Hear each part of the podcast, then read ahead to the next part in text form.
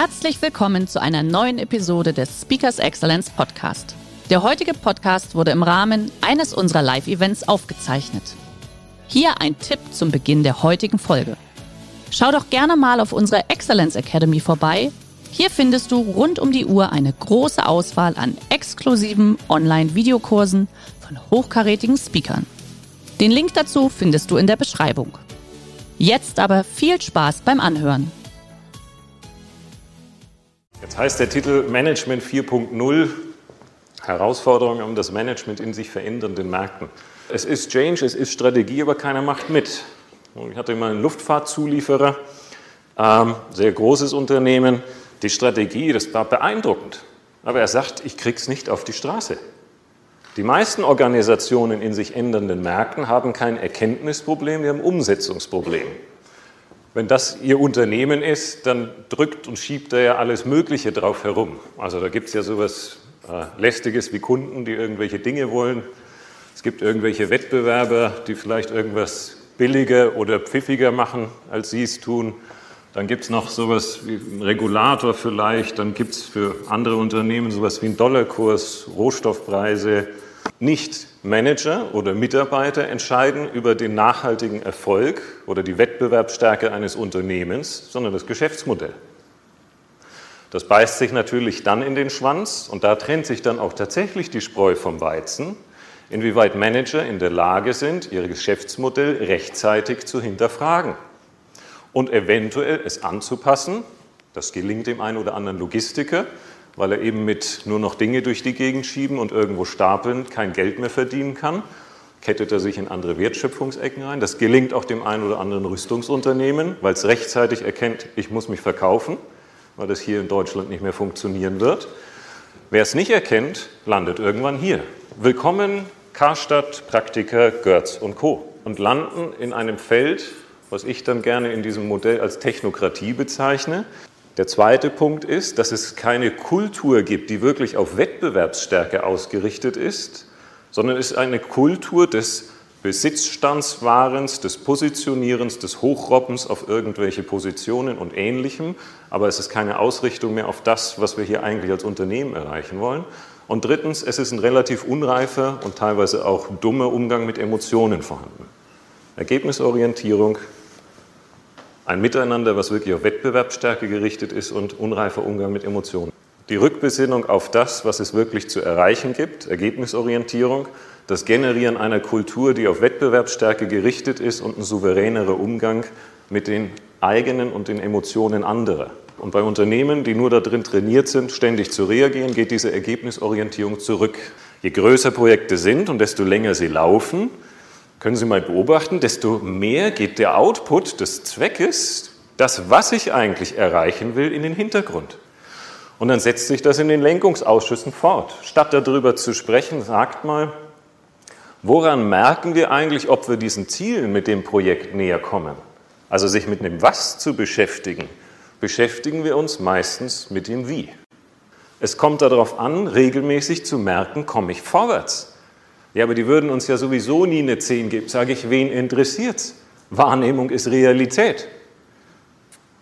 Emotionen erzeugen entweder bei uns Menschen eine ordentliche Schubkraft oder Emotionen entwickeln bei uns Menschen eine ordentliche Bremskraft. Wenn das ein bewusstes Handeln ist und Sie ganz gezielt jemanden auf diese Ecke drücken wollen, dann kann man das mal tun. Aber er nannte das einfach Authentizität. Das ist so ein Wort, das kann ich seitdem nicht mehr hören. Technokratie. Da werden sozusagen dann Absicherungsprotokolle geschrieben, um genau nachweisen zu können, wer was wann gesagt hat. Da werden Kontrollmechanismen eingezogen, die dafür sorgen, dass ich mich nicht nochmal für irgendwas schämen oder schuldig fühlen muss, was ich dort äh, zum Besten gegeben habe. Und was erzeugt das? Das erzeugt eine unglaubliche Komplexität. Das Dumme ist nur, die ist völlig unnötig, weil sie hat mit der Wertschöpfung überhaupt nichts mehr zu tun. Dabei wissen wir intern längst, dass der Plan mit der Realität schon überhaupt gar nichts mehr zu tun hat. Wenn Sie wüssten, Sie wissen es vielleicht, wie viele Projektteams sich damit beschäftigen, alles dann so zu drehen, dass das in diese Report-Strukturen, die einmal kommuniziert waren, irgendwie reinpasst. Da gibt es dann auch diese Farbenwunder, wo dann aus Rot grün wird und Ähnliches. Es tun sich immer in Projekten, wenn man sie ergebnisorientiert managt, Abkürzungen, Vereinfachungen und teilweise extrem unnötiger Kram auf, den wir einfach lassen können. Hören Sie auf zu kämpfen. Warum? Der andere, in dem Fall hat natürlich der Vorstand gewonnen, fühlt sich als Verlierer und wird sich entsprechend auch so verhalten, wird das so abspeichern. Wenn ich lerne, nicht recht haben zu wollen, dann ist das, was Sie erzeugen, Erkenntnisgewinn. Und einen Satz, wenn Sie den nur mitnehmen und das in diesem Projekt Strategie Change-Dingern im Hinterkopf behalten, neben dem, dass Sie nicht mehr recht haben wollen, ist, Logik bringt Menschen zum Nachdenken. Keiner handelt aus Logik, niemand. Sie handeln alle nur aus Emotionen. Das Wichtigste oder eine Ableitung daraus wäre, zu verstehen, dass Strategie keine rationale, sondern eine emotionale Angelegenheit ist. Sie können mit Menschen zusammen nicht neue Ideen entwickeln. Sie können sie diskutieren, weiterentwickeln, ohne Frage. Aber sie kommen auf keine neuen Ansätze. So, das heißt, wenn ich Strategien abseits des Üblichen irgendwie entwickle, ist klar, dass ich da alles erfahre, was so im Wertebereich von Ablehnung bis Schockstarre existiert. Ich entwickle ein Zukunftsbild, an das ich glaube. Strategie ist Glaube. Und dann muss er natürlich gucken, dass ein paar mehr da auch noch dran glauben. Könnt ihr euch vorstellen, da eine Idee, eine zündende Idee für euch drin zu sehen? Dann muss er mit denen sich natürlich eine längere Zeit reiben, bis die sowas entwickelt haben wie Leidenschaft. Bis der Vertriebler vor sich gesehen hat, stimmt, die werden das eben kaufen, weil das Ding einfach cool aussieht. Und sich da reinbegeben. Und wenn ich Strategie mache, dann eiere ich das so lange drauf rum, bis ich bei drei, vier, fünf Leuten merke, die sind in einem ganz anderen Film gerade und beschreiben etwas, was sie gerne herbeiführen wollen. Sonst ist das nur Technokratie. Da, wo Sie ein paar wenige mit Leidenschaft hinter ein Zukunftsbild kriegen, was Sie klar vor sich sehen, fangen die Menschen an zu brennen und haben Lust dazu.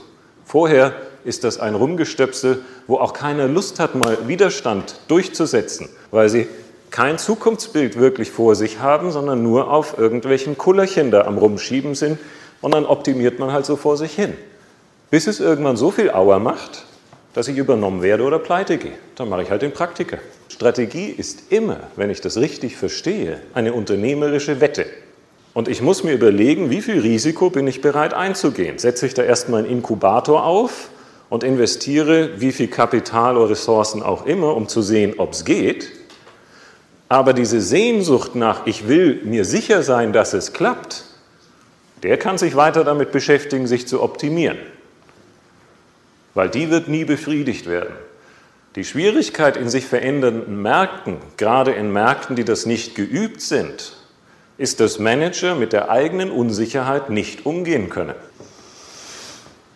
Um nämlich in sich verändernden Märkten vorwärts zu kommen, gerade auch in diese Ecke, hatte ich Ihnen schon gesagt, braucht es in der Regel ein anderes Miteinander. Und dieses Miteinander, da kann man jetzt drüber streiten, ob das stimmt, was ich sage oder nicht, aber es geht nicht um Recht haben, es ist die Frage, ob es nützlich ist, sind die Werte Mut, Geschwindigkeit, Vertrauen, Offenheit, vielleicht noch Transparenz. Wenn ich Manager frage, was heißt denn Vertrauen? Ja, das heißt zum Beispiel. Nee, nee, nicht zum Beispiel. Was heißt das genau? Was ist Vertrauen? Das kann Ihnen fast keiner definieren. Weil jeder Mitarbeiter weiß, wir verhalten uns sowieso nicht so.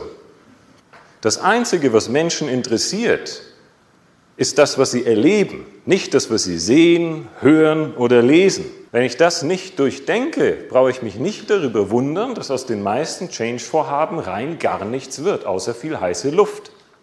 Gerade in solchen Organisationen herrscht eine Kultur vor der Inkonsequenz. Wie oft darf der das machen? Zweimal? Dreimal? achtzehnmal? Und was mache ich? Und da gibt es auch nicht richtig oder falsch. Ich muss es gerade in größeren Organisationen aber abgestimmt wissen. Da müssen die vier Geschäftsführer wissen, wenn ich das abstellen will und will der Organisation mutiges Verhalten vermitteln, dann muss ich wissen, woran mache ich es fest und wie reagiere ich? Was sind die Konsequenzen? Der heutige Vortrag hat dir gefallen? Dann schau dich doch gerne auf unserem Kanal um oder sei live bei einem Forum dabei. Weitere Informationen findest du in der Beschreibung. Bis zum nächsten Mal.